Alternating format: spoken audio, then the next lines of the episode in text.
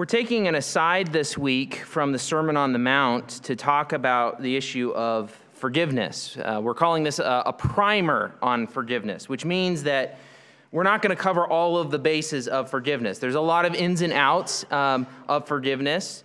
Um, and you can think about it. Every one of us in this room has either been sinned against or we've sinned against someone. And so forgiveness is necessary. That's why we need to talk about it. It's important to Jesus, as we saw in Matthew 6.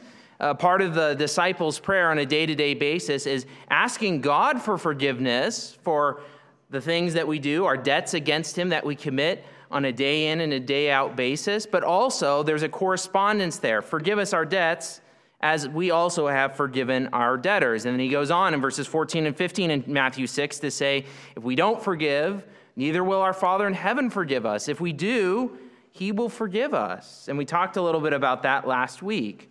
But since it's so important to Jesus, this idea of forgiveness, uh, and this isn't the first, the, the only time we're going to talk about forgiveness. Obviously, eventually we're going to get to Matthew 18 and we're going to talk about this issue again. But because this is such a, a critical issue, and because it's so difficult uh, to understand, what does the Bible teach about forgiveness? How do we live that out? I want you to hear uh, at least uh, the, the core principles of biblical forgiveness multiple times. Uh, I, I, remember the first time uh, i heard what I'm about to share with you today, I was uh, taken aback. I actually disagreed uh, quite a bit with what was said. It took me a great deal of time to come to the to realization and the conviction of what I'm going to share with you today. And so I'm under no illusions today as I walk through this that this is going to be difficult. It's going to be difficult to hear. You're going to have a lot of questions. That's why this is a primer. It's getting you thinking. It's not going to answer every niggly detail, but it gets you thinking and it starts a conversation, a conversation that uh, can continue after the message is done and you and I or the other elders and uh, yourselves can dialogue because the reality is forgiveness is messy. Forgiveness is messy because sin is messy. Forgiveness is messy because sin is messy.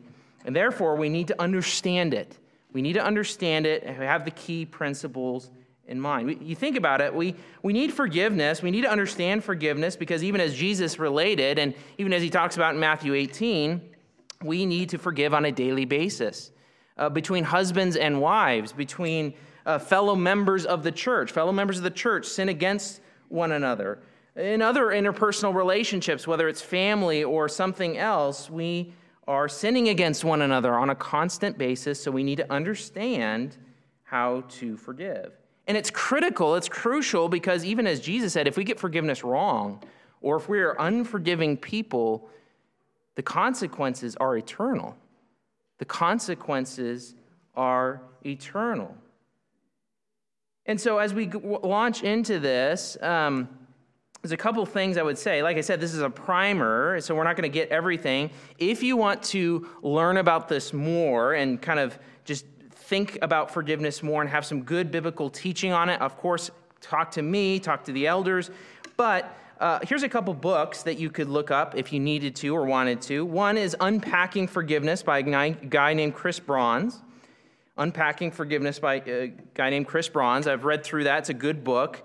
Uh, it forms a lot of the thinking, uh, at least as far as a source that goes into this. Here's another one that is uh, uh, I have on good authority. I haven't, I've started to read it. I haven't finished it yet, but I have on good authority that this is a good book. Is Pursuing Peace by Robert Jones.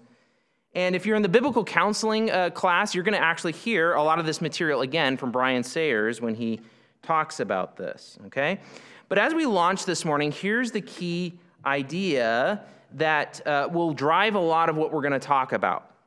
You see, in Ephesians 4 31 through 32, or Colossians 3 12 through 13, the principle is laid out, even as it is in the parable of the unforgiving servant, that God's forgiveness of us drives our forgiveness of others. We are to forgive as God has forgiven us. And the as is the important word there. We are to forgive as God as God has forgiven us.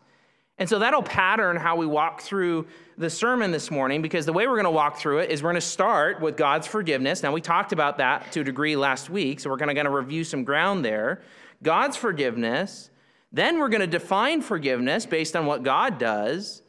And then we're going to extend that in that definition and in that final part of uh, human forgiveness of offenders. What does that look like? So we're, start, we're doing what the scriptures tell us to do. If we're to forgive as God forgives, we need to understand how does he forgive first, and then we can understand what's the definition, the biblical definition of forgiveness, and then we can apply that in our relationships with each other. So uh, the main idea, really, of this morning is this forgive the repentant motivated by the Trinity's transcendent forgiveness of the repentant. I mean, in a nutshell, that's where we're going. Forgive the repentant, motivated by the Trinity's transcendent forgiveness of the repentant.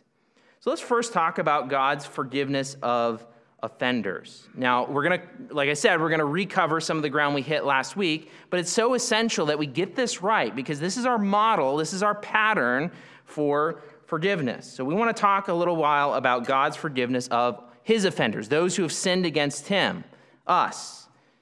So let's start again, like we started last week in the Old Testament. Let's start in Leviticus 4. Leviticus 4. And I'm going to read that same passage that we did last week, and I'm going to draw a number of observations we've already drawn, but again, I'm going back so that we get this foundation right. Leviticus 4 27. Leviticus 4 27. If any one of the common people sins unintentionally in doing any one of the things that uh, by Yahweh's commandments ought not to be done and realizes his guilt, or the sin which he has committed is made known to him, he shall bring for his offering a goat, a female without blemish, for his sin which he has committed and he shall lay his hand on the head of the sin offering and shall and kill the sin offering in the place of the burnt offering. And the priest shall take some of its blood with his finger and put it on the horns of the altar of burnt offering and pour out all the rest of its blood on the base of the altar. And all its fat he shall remove as the fat is removed from the peace offerings. And the priest shall burn it on the altar for a pleasing aroma to Yahweh. And the priest shall make atonement for him, and he shall be forgiven.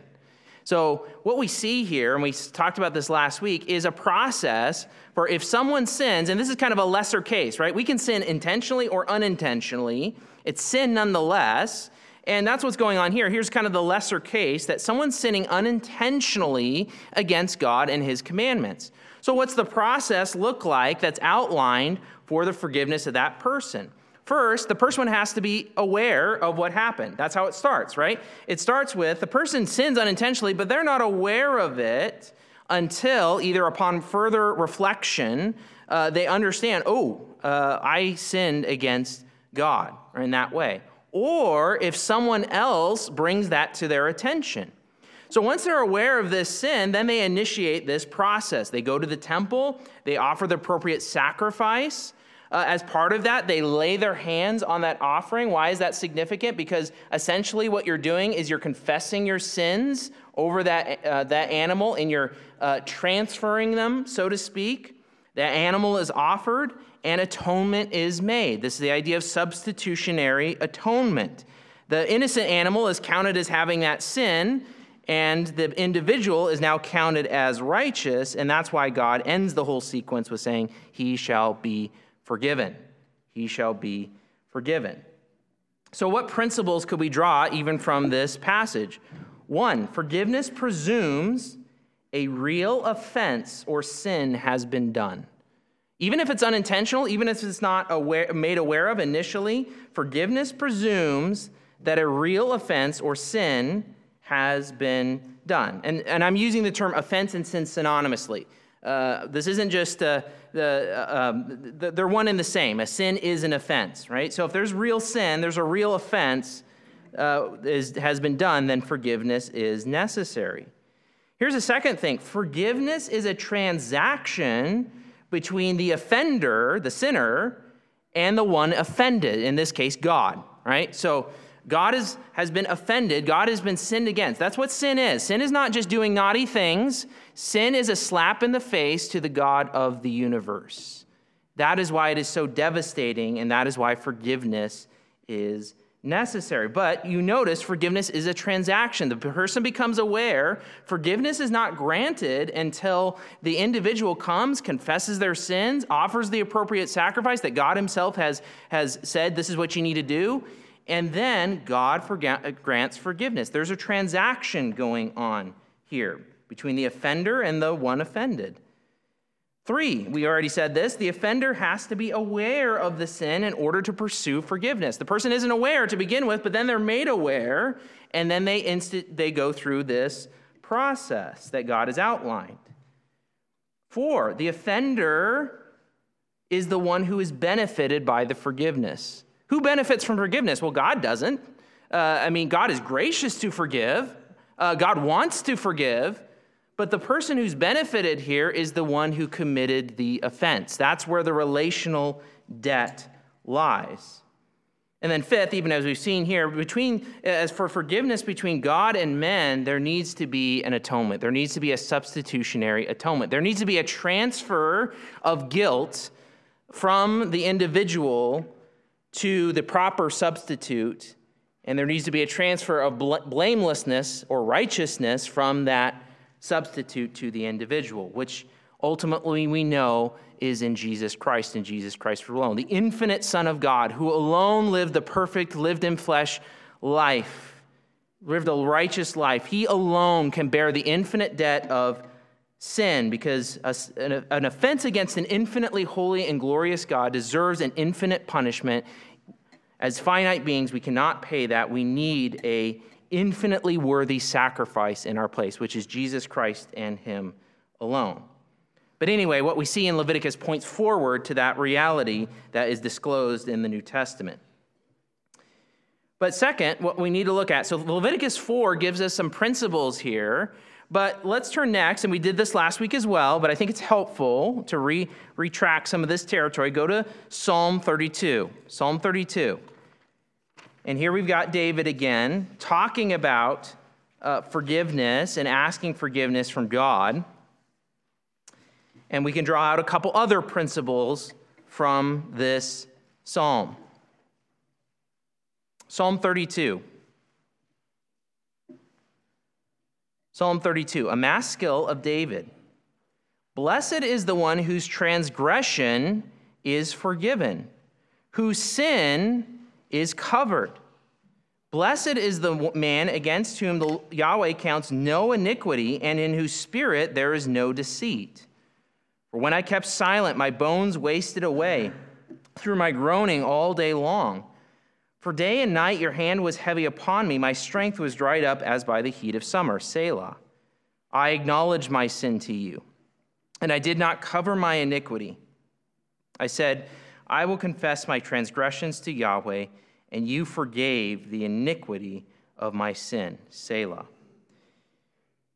Now, what we see here and what's the focal point, uh, there's a couple things we can draw out. One, uh, David wasn't forgiven until he confessed his sin. We can say that for sure. Uh, David wasn't, wasn't forgiven until he had confessed his sin. He had, he had God's punishment on him, even in a practical way. There was a relational break there that until David confessed his sin and repented to the Lord, it was not forgiven.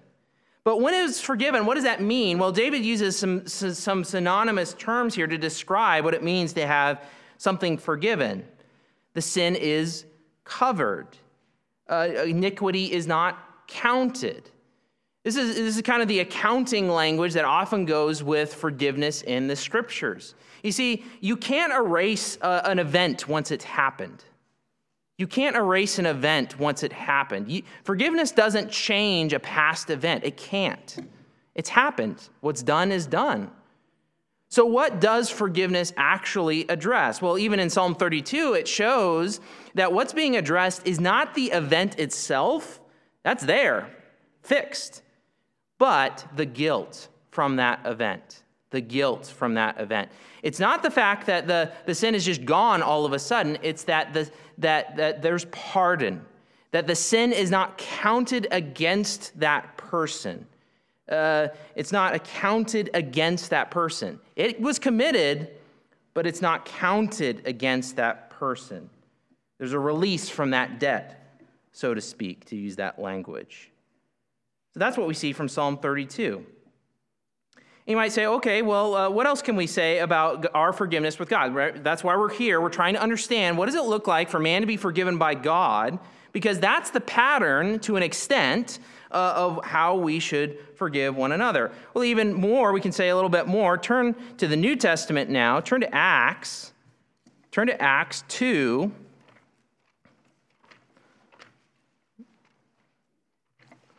So we're just gathering observations and facts from the scriptures at large, and then we're pulling them all together. In Acts 2, uh, 30, 38. Acts 2 38.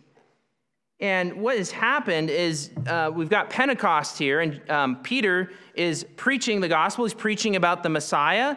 And then uh, we get a question, right, from the audience Brothers, what shall we do? They realize their offense they realize their grave offense. They've uh, killed the Messiah. What do you do? Verse 38. And Peter said to them, Repent and be baptized, every one of you, in the name of Jesus Christ, for the forgiveness of your sins, and you will receive the gift of the Holy Spirit. For the promise is for you and for your children, and for all who are far off, everyone whom the Lord our God calls to himself. So they recognize their offense. How do they get forgiveness?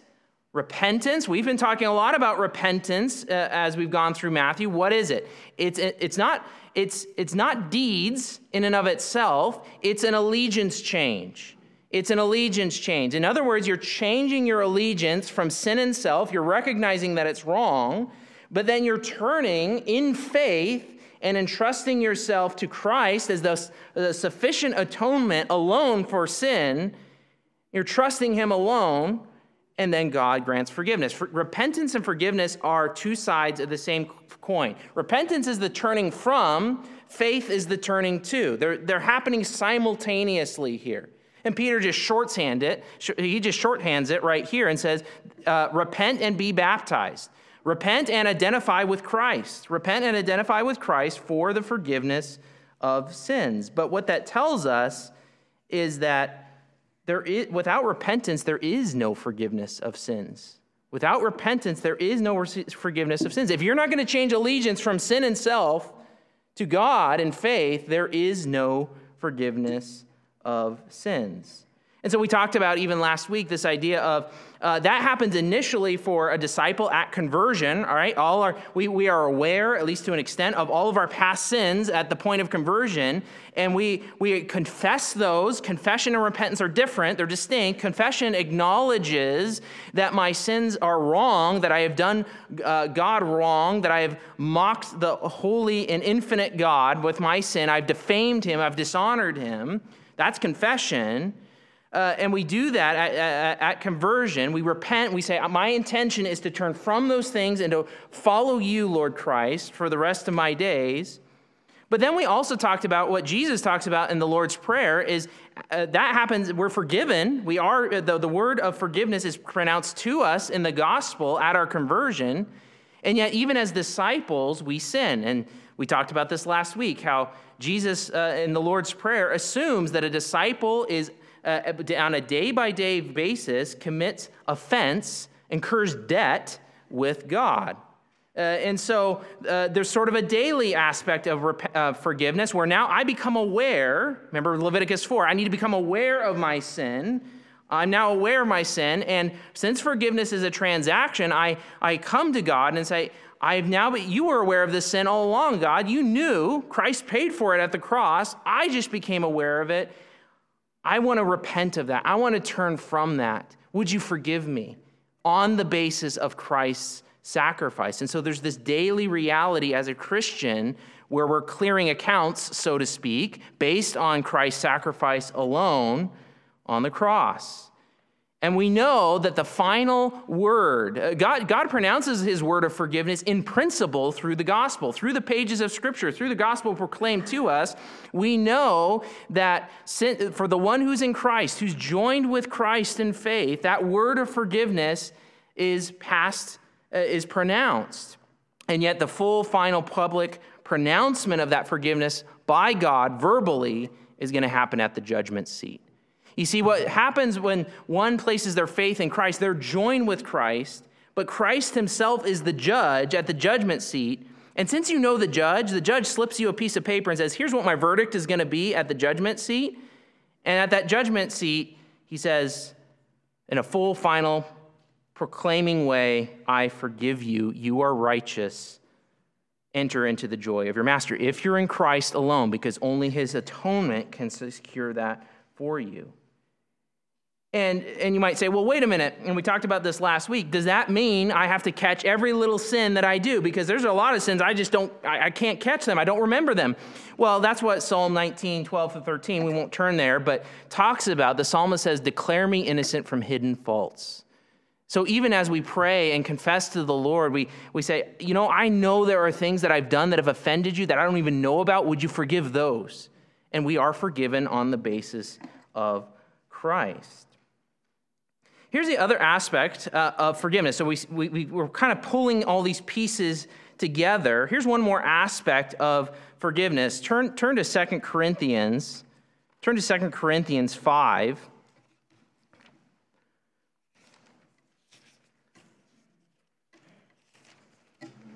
Second Corinthians 5, 17 through 21. 2 Corinthians 5 17 through 21.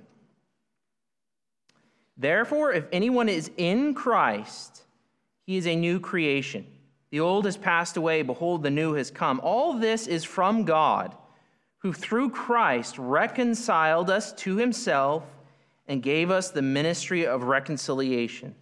That is, in Christ, God was reconciling the world to himself, not counting their trespasses against them and entrusting to us the message of reconciliation. Therefore, we are ambassadors for Christ, God making his appeal through us. We implore on behalf of Christ to be reconciled to God. For our sake, he made him to be sin who knew no sin, so that in him we might become the righteousness of God. And here you pull together a lot of things going on with forgiveness. Uh, but here's the key point I want to draw out Forgiveness, not counting our trespasses against us, is for the purpose of reconciliation. In other words, God doesn't just say, You're forgiven, now shoo, get out of my sight in case you muddy it up again. That's not how God acts. God wants reconciliation, God wants the restoration of relationship. Just as he had the design at the very beginning with Adam and Eve, that intimacy of relationship and communion, forgiveness is the foundation, the inseparable foundation for that reconciliation. And we see that language here. We, uh, and it's again based between us and God. That's based on the atonement of Jesus Christ. That see that in verse 21. Uh, Christ was counted as sin, and then his righteousness is counted to us. And here's the thing when we, we I want to just emphasize this when that word of forgiveness in the gospel is pronounced to us, we should be joyful people. We should be joyful people because if you understand the record of debt, Colossians 2 13 through 14, the record of debt that stood against us with its legal demands, and he nailed it to the cross, he dealt with it at the cross. And you hear that word of it's canceled, it's forgiven. You should be so joyful. You should be so joyful um, because of what our great God has done for us in Christ. And if you're not in Christ this morning, you don't know him, and you, you are weighed down by the guilt and the acknowledgement that I'm a sinner against the holy God, you do not have to leave this room without experiencing gospel joy because of what Christ has done on the cross if you will entrust yourself to him. But there is one other thing we could, should say about God's forgiveness before we leave this even though God does forgive us, He doesn't count our sins against us anymore. In fact, He counts us with the righteousness of Christ if we're in Him. That doesn't mean that all consequences are eliminated. That doesn't mean that all consequences are eliminated. Classic example of this was David and Bathsheba in uh, 2 Samuel 11 and 12. So David commits adultery with Bathsheba. He murders Uriah. And so he, he, he has relational offense against these people. But not only that, it's offense against God. You see, anytime we commit a relational offense to one another, Actually, the greater offense, and David says this in Psalm 51, the greater offense against God himself, because we've sinned against an image bearer. We dishonor an image bearer of God, we've dishonored God himself. But then what happens is David, and he gets confronted. So the sin begets, he knows his sin, but Nathan the prophet comes in 2 Samuel 12 and he says, Hey, you're the man. And he's like, You're right, I am the man. I confess, I repent. Uh, and, and uh, Nathan says, on behalf of God, God has put away this sin also. He says that. He's forgiven. But then what happens? The child that Bathsheba was bearing, that David's child, dies as a consequence. And in fact, you can trace to that sin really the split of the whole Israelite kingdom into northern uh, north and south. The consequences from that sin, though they were forgiven by God, there were still consequences. There were still consequences. Okay, so we've pulled a lot of kind of observations together about God's forgiveness of us, which now leads us to being able to define forgiveness in a biblical way. And I've put this on your, your notes there because it's so, uh, so essential to have this. So we pull all these facts together into a definition of forgiveness. Forgiveness. What is forgiveness? Forgiveness is a commitment by the offended to pardon graciously the repentant from moral liability and to be reconciled to that person although not all consequences are necessarily eliminated. You say that again. A commitment by the offended, this is what forgiveness is a commitment by the offended to pardon graciously the repentant from moral liability and to be reconciled to that person, although not all consequences are necessarily eliminated. And that's from Chris Brauns in his book, and I think it's a pretty good, concise definition. But let's walk through this. Here's the reality forgiveness is not fundamentally an emotion. Forgiveness is not fundamentally an emotion. Now, emotions are involved, just like love. Uh, love, uh, there's emotions involved in love, but at a foundational level, love is a commitment to do what's best for someone else. Both are true. But it's true for forgiveness too, that, that forgiveness is not fundamentally an emotion, it's a commitment. It's a commitment. What is the commitment? Well, that's where I put down these four kind of commitments of forgiveness. This is from modified from another book uh, called The Peacemaker, but from Ken Sande. Uh, but these are really helpful. What are you saying when you forgive someone? What are you saying when you forgive someone? First, you're saying, I won't dwell on the offense. I won't dwell on the offense. Now, that's kind of an internal thing, right? Uh, when you, you know how it goes. When you think back to an offense, and you start playing the, the, the reel, right? The, the, the video reel in your mind. You replay that in your mind. Now, I would make this, I'll go ahead and say this right now. I'll make a distinction between dwelling on something and forgetting something. The reality is, contrary to popular opinion, forgiveness does not mean forgetting. Forgiveness does not mean forgetting. God doesn't forget our sins in the purest sense of that. How could He? He's omniscient. What's happened, happened. He knows it. Yet he does speak of forgetting our sins in this sense. He's not going to count them against us. You guys know that hurt is sometimes so deep and, and terrible in a relationship that sometimes you're just kind of walking through life and all of a sudden it pops up in your mind. And you've just thought about it, right? You've just remembered that. But here's what you do at that moment you've got a decision. As soon as that offense comes up in your mind, and if you've, you've claimed to forgive that other person, you've got one of two things. You can let the videotape start rolling, which is dwelling on it, which you're not supposed to do, or you can start to speak truth to that reality and say, No, God has forgiven me. I have forgiven that person. We're still working through that. I'm not going to dwell on it. I committed to that. And I'm by God's grace, by his empowerment through the Holy Spirit, I will not dwell will not dwell on the offense. Second commitment you're making I will not bring up the offense against. Uh, uh, again, to use it against you. We do this, don't we? As humans, we naturally do this. So like, we get into the next fight, uh, we, we got to reconcile in one fight, we get to the next fight or issue in a relationship, and we, br- we come with ammo. We come with past ammo to bring up and say, well, yeah, but remember when you did this. But forgiveness says, no, I'm not going to bring it up to use it against you in the future. Third, I will not talk about it with others. I will not talk about the offense with others. Uh, that's, that's gossip, right? Uh, and you're trying to uh, uh bring others in. You're trying to get them on your side. You know, oh, didn't this person do something so bad to me? And you're trying to, it's, it's kind of a, a third party way of doing what number two is talking about in commitment, but you don't talk about it with others. Now, there might be an appropriate place where, hey, uh, me and me and so and so are trying to work through this, and we're having difficulties. Can you help us out? That's a little bit different. But when you're trying to use it in a in a way to, to downplay or belittle the other person. That's not what forgiveness does. And four, I am committed to pursuing appropriate relational reconciliation. You see, like, like God's forgiveness, the foundation of that reconciliation is forgiveness, but He's pursuing relational reconciliation.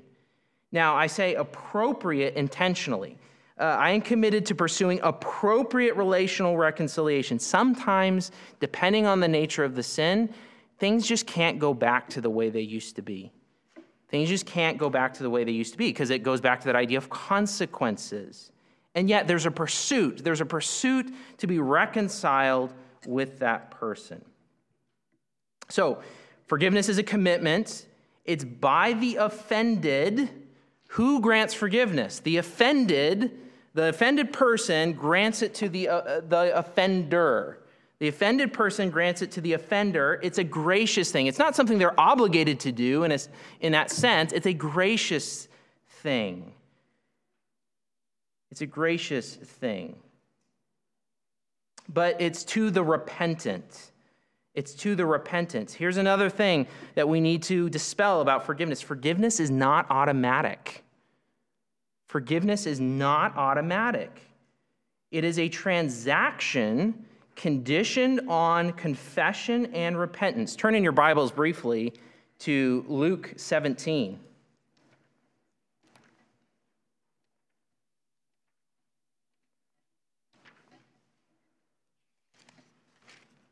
Luke 17 in verse 3. Luke 17, verse 3. Pay attention to yourselves. If your brother, so a fellow disciple, sins, rebuke him. And if he repents, forgive him. And if he sins against you seven times in the day and turns to you seven times saying, I repent, you must forgive him. Just like God doesn't forgive unless you repent, we should not forgive unless someone repents. It's a transaction, it's a two way street. Now, I'll, I'll, I'll, describe what I mean and I don't mean by that, so bear with me for a second. It's a two way street. You've got an offend, uh, uh, one offended and you've got an offender. Uh, the, one, the offender is, or the one who offended, excuse me, is the only one who can grant forgiveness. But it's not going to help the one offended, or uh, the, the offender to grant that forgiveness before they recognize their own sin, confess it, and repent of it. In other words, if you clear the debt too quickly without them understanding and repenting, actually you're only hurting them. They need to understand what they have done against you, what they've done not only against you, but against God. And they need to, they need to recognize that and they need to pursue reconciliation. Forgiveness is not automatic. Now, here's what is, here's where the gracious part comes in. You should always be willing to forgive someone. In other words, as a Christian, because I understand how much God has forgiven me, my hand is always outstretched. My hand is open. If, um, if you repent, I'm ready. I want to forgive you. It, uh, I, I want to forgive you. That offer of forgiveness is always there, but the transaction piece of forgiveness is not there until the other person repents. And related to that, forgiveness is for the offender, not for the one offended. It's not for me. If, if someone offends me, someone offends me, sins against me, I don't forgive that person for my sake because I'm not the one with the relational debt. I'm not the one with the problem. Now, we understand that relationships are messy. There's probably two sides to this. But in the purest sense, right, uh, um, if someone's offended me, the, the benefit of forgiveness is for that person. It's not for me. It goes against this therapeutic notion that in order to move on, I must forgive. Well, it's not about you, it's about the other person. Now, we'll talk in a minute about uh, this idea. Well, wait a minute, what about bitterness? All that. We're getting, we're getting there, right? We're getting there. But forgiveness is for the offender, not the one offended. Forgiveness is for the purpose of reconciliation. We've said this that when you forgive someone, it's not like, all right, I've forgiven them, I'm never going to talk to that person ever again. Uh, I'm never going to do that. No, because forgiveness, just like God's forgiveness of us, pursues the relationship in all appropriate ways.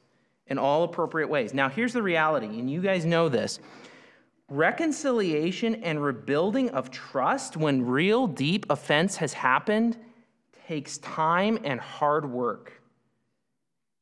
It takes time and hard work. It's a process. It's a process. And sometimes it's a process that we need to invite the fellow brothers and sisters in Christ who are wise and can give biblical counsel. We need to invite them into our lives to say, hey, we're, we're working at this, we're trying at this, but we're still struggling. Would you help us? That's, that's leaning into the body of Christ to help pursue the reconciliation and what that looks like. So, just to encapsulate, this definition of forgiveness means forgiveness is not fundamentally an emotion, it's a commitment. Forgiveness is not automatic, it's transaction conditioned on confession and repentance. Luke 17 backs us up on that. Forgiveness is for the offender, not the one offended. It's not therapeutic. Forgiveness is for the purpose of reconciliation, and forgiveness does not mean forgetting. Okay? And where did all that come from? It came from that's what God's forgiveness of us looks like. It's what God's forgiveness of us looks like, so therefore, the implication is that should pattern our forgiveness of others. They're like, okay, I kind of sort of get it, um, but I'm struggling. And believe me, uh, I, I struggled with this the first time I heard it. So, what does this look like? So, that moves us into our third and final kind of stage of this. What is the human forgiveness, our forgiveness of offenders, our forgiveness of those who have sinned against us? Look like? Well, the way I've kind of, uh, I think what the, the way to help us through this is to ask some diagnostic questions. So as we think about applying this definition to um, situations, and I get it, these situations get messy. There's a lot of hurt. So there's a lot of untangling to do in all of this. But here's some questions that would help as we think about uh, the forgiveness uh, transaction between humans. Here's a first question we could ask One, is there actual sin? Is there actual sin? Sometimes I get annoyed, but that doesn't mean there was sin against me, does it? Right? Is there actual sin involved? If there's not actual sin and I'm just getting annoyed, then it's probably my fault, right? Uh, and I need just to get over it. Um, so you gotta you gotta have two separate categories. Is there actual sin involved, or am I just getting annoyed? Is there actual sin? Okay. Here's a second question. This might seem a little odd based on what I've said so far. Is the offense uh, one you should just overlook? Is the offense just one you should overlook? Now, I didn't say forgive, I said overlook. Uh, and I've got biblical precedent for this. Turn to Proverbs. Turn to Proverbs, a rich wealth of how to deal with relationships in general. Proverbs 12. Proverbs 12, 16. Proverbs 12, 16. The vexation of a fool is known at once but the prudent ignores an insult. Right? Sometimes people insult us, and there's a real offense there, so it's real sin. And yet, uh, sometimes the scripture just says, just overlook it, ignore it, drop it. It's not that big of a deal. Uh, turn over to uh, Proverbs 19:11.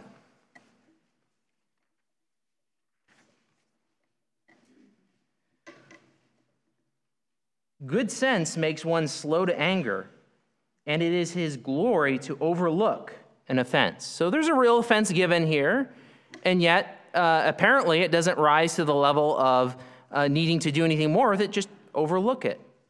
Here's how the New Testament talks about that. First Peter, First Peter 4.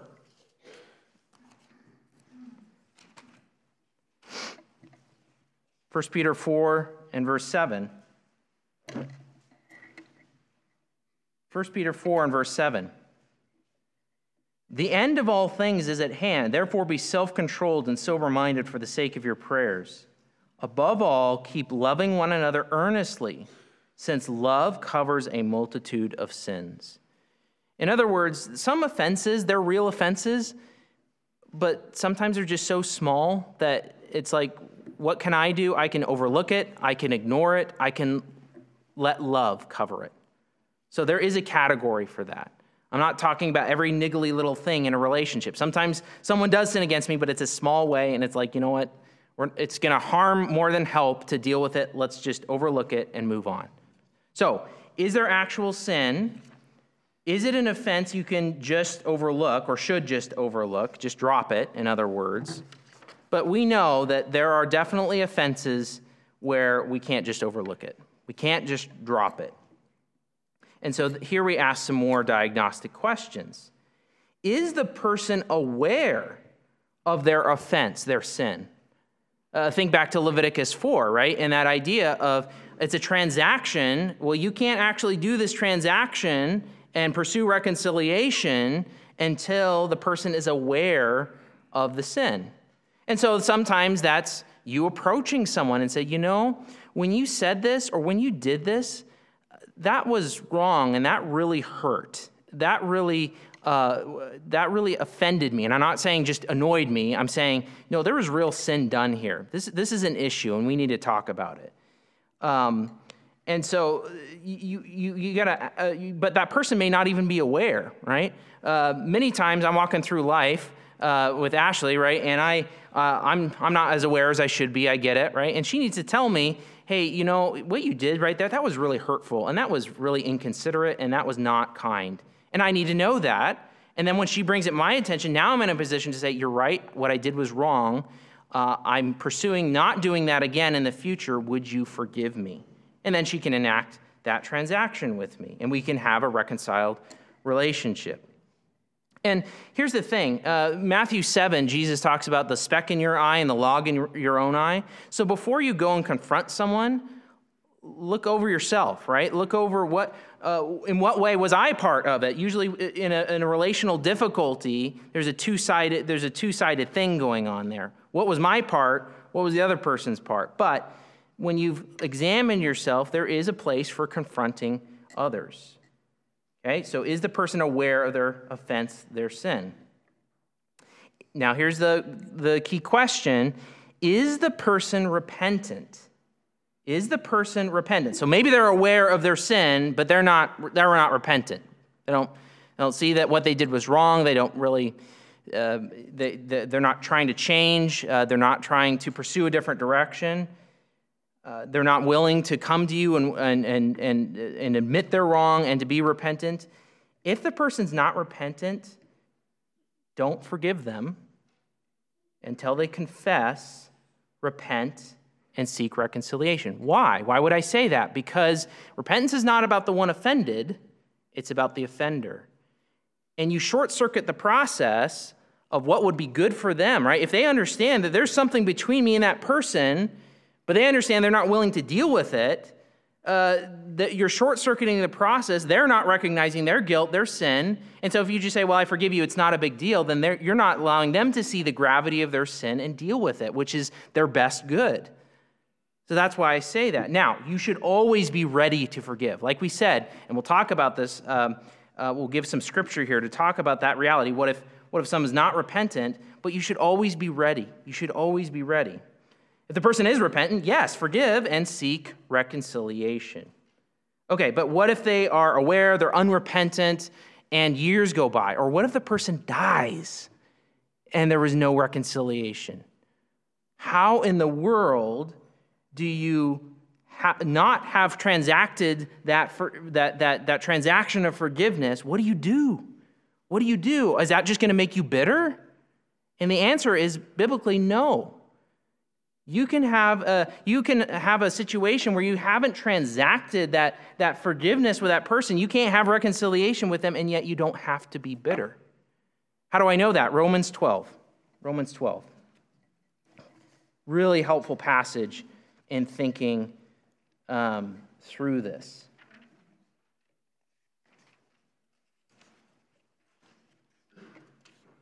Romans 12, um, Romans 12, 1, Paul makes this big switch between here's the gospel in chapters 1 through 11, and verse, in chapter 12, he st- starts laying out the implications of the gospel.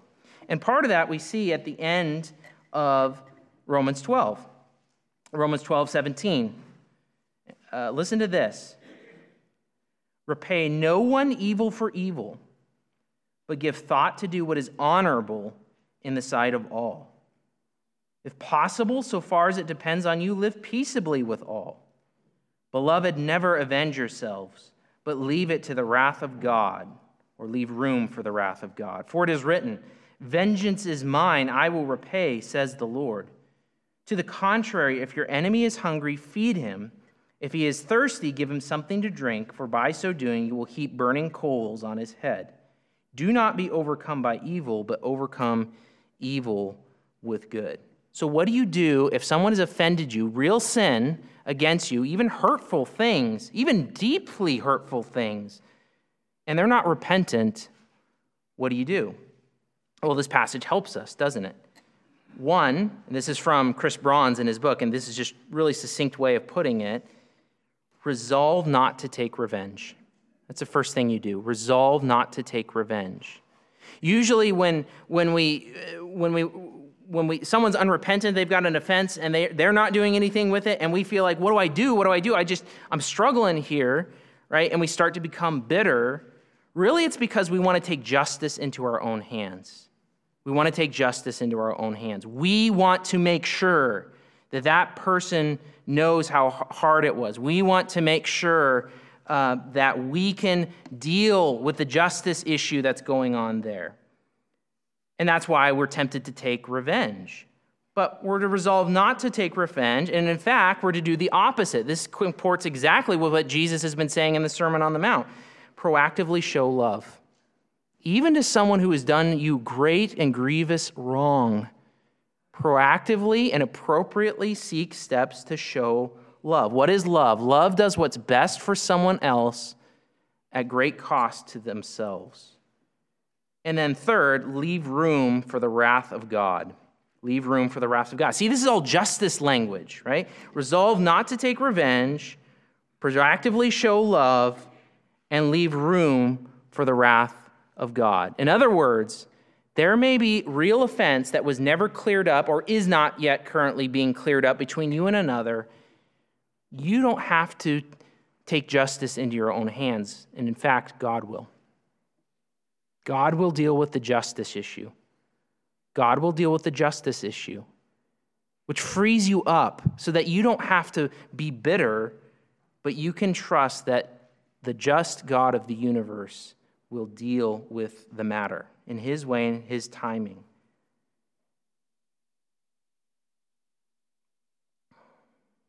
And finally, we might say this, right? So just, just to recap those three principles from Romans 12 resolve not to take revenge, proactively show love, leave room for the wrath of God. And if you're doing those things, if you're in the place that Romans 12 is talking about that, even if the, uh, you haven't been able to forgive that other person, you're not a bitter person. You can't be and practice what's talking about at the end of Romans 12.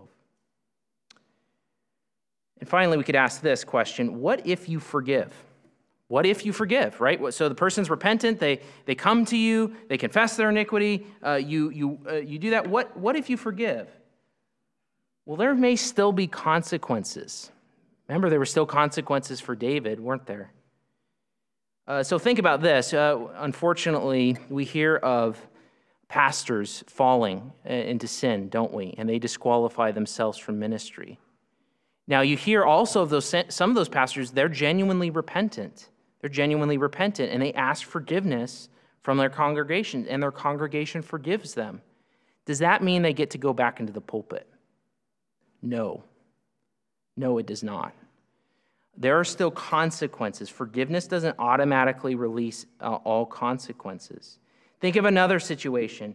Let's suppose that someone murders uh, your child. God forbid, right? God forbid this would happen, yet we know our dark world that, that we live in And let's suppose the murderer was repentant. And you hear of cases like this where genuinely came to know the Lord, genuinely repented of his sin.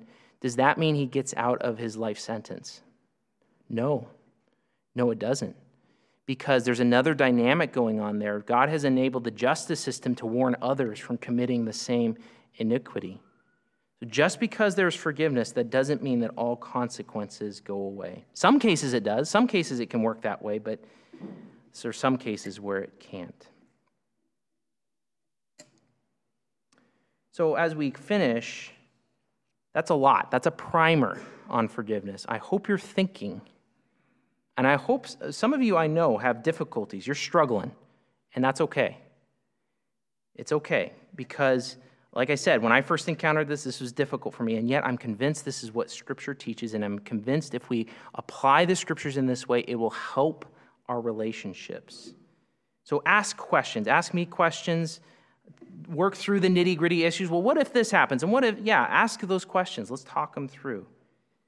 But here's, here's a few implications we can end with some questions to ask yourself. First, First, I would actually say this remember the gospel. What fuels this? You can't do this. You can't do this unless you're empowered by the Holy Spirit to enable you to do so. Unless you understand how much God has forgiven you.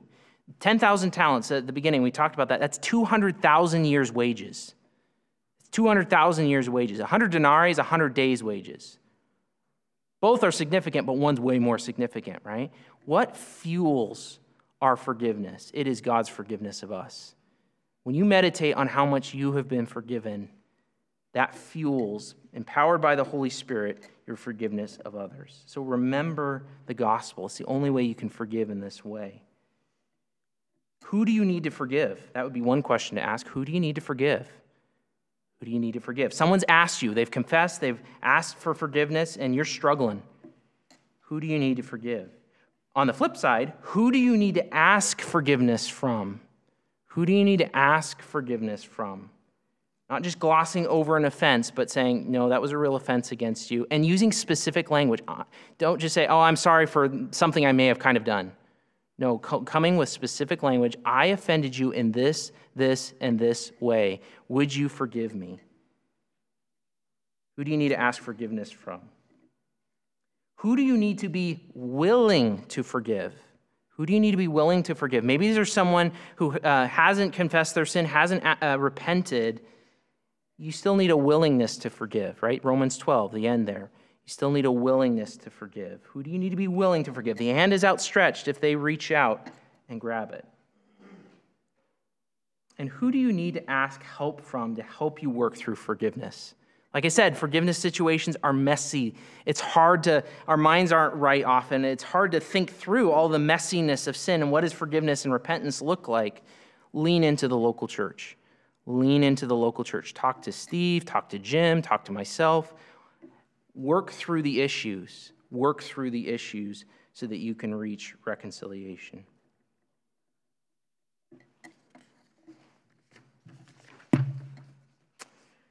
Forgive the repentant, motivated by the Trinity's transcendent forgiveness of the repentant. Let's pray. Lord, this is tough stuff, and we need your help. Uh, we need your help, and yet we believe in the sufficiency of the Scriptures. We believe in the power of the Holy Spirit, that you have given us at work in our lives. Lord, I pray that if there are any here who don't, uh, they haven't asked forgiveness from you uh, based on what is going on, what, what you have done, um, Christ on the cross and in the resurrection, I pray that there would be forgiveness asked of you today and that people would know the joy of forgiveness in the gospel.